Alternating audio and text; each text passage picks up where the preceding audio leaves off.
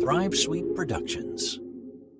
And welcome back to This Day in Sports History. It's January 22nd, and on this day in 1989, it was Super Bowl 23 as San Francisco and Cincinnati met again in a Super Bowl.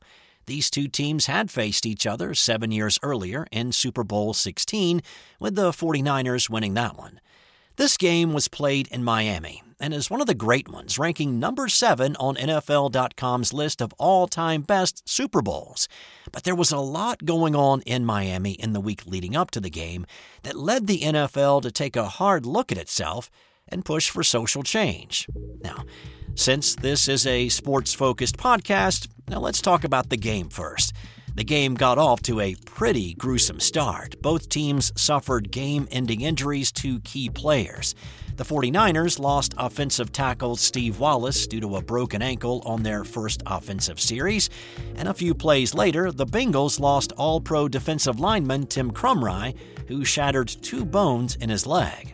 From that gruesomeness, I will quickly transition to these two fun facts. One, San Francisco's kicker Mike Cofer missed a 19 yard field goal that still stands as the shortest missed field goal in Super Bowl history. And two, for the first time in Super Bowl history, the Niners had a play overturned by replay. But other than that, it was an uneventful first half with the teams going to the locker room tied at three. Cincinnati's Stanford Jennings provided the first touchdown of the game at the end of the third quarter, taking a kickoff 93 yards for a touchdown, giving the Bengals a 13 6 lead. It was only the second time in the history of the Super Bowl that a kickoff had been returned for a touchdown. The Niners responded with a Joe Montana to Jerry Rice touchdown early in the fourth quarter to tie the game up. Cincinnati took the lead back after a field goal.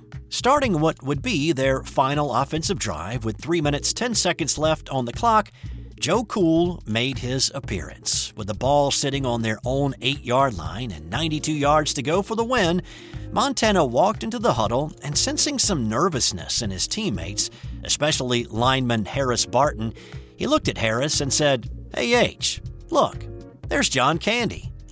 The brief, light-hearted moment set nerves at ease a little, and the Niners marched down the field. With 39 seconds left in the game, San Francisco had the ball at the 10 yard line.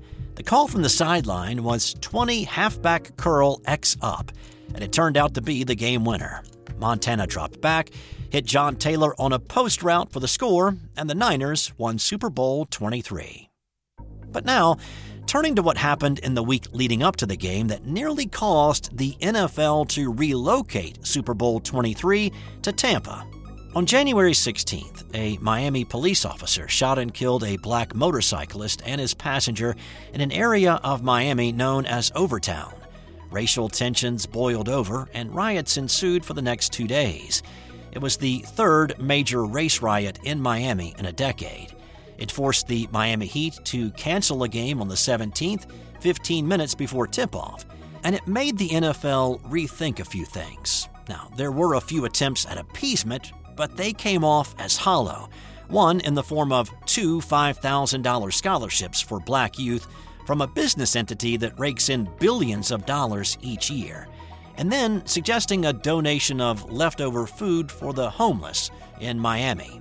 The league did cancel its Friday gala, realizing the optics of a million dollar party in a city tearing apart at the seams was not great.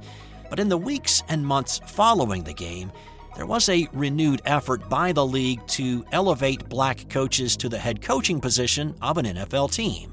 And the following year, Oakland hired Art Shell as the first black head coach in the NFL, with several saying that what happened in Miami prior to the Super Bowl provided that catalyst and in the immediate aftermath of the riots, sports in Miami was also given credit for helping cool the temperature down around the city that week. Not only the Super Bowl game itself, but Michael Jordan and the Chicago Bulls came to town on the 19th to play in Miami for the first time in the Heat's inaugural season, providing a brief break in the problems that faced the city.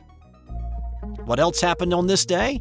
Well, in 1973, it was the Sunshine Showdown in Kingston, Jamaica, between George Foreman and Joe Frazier.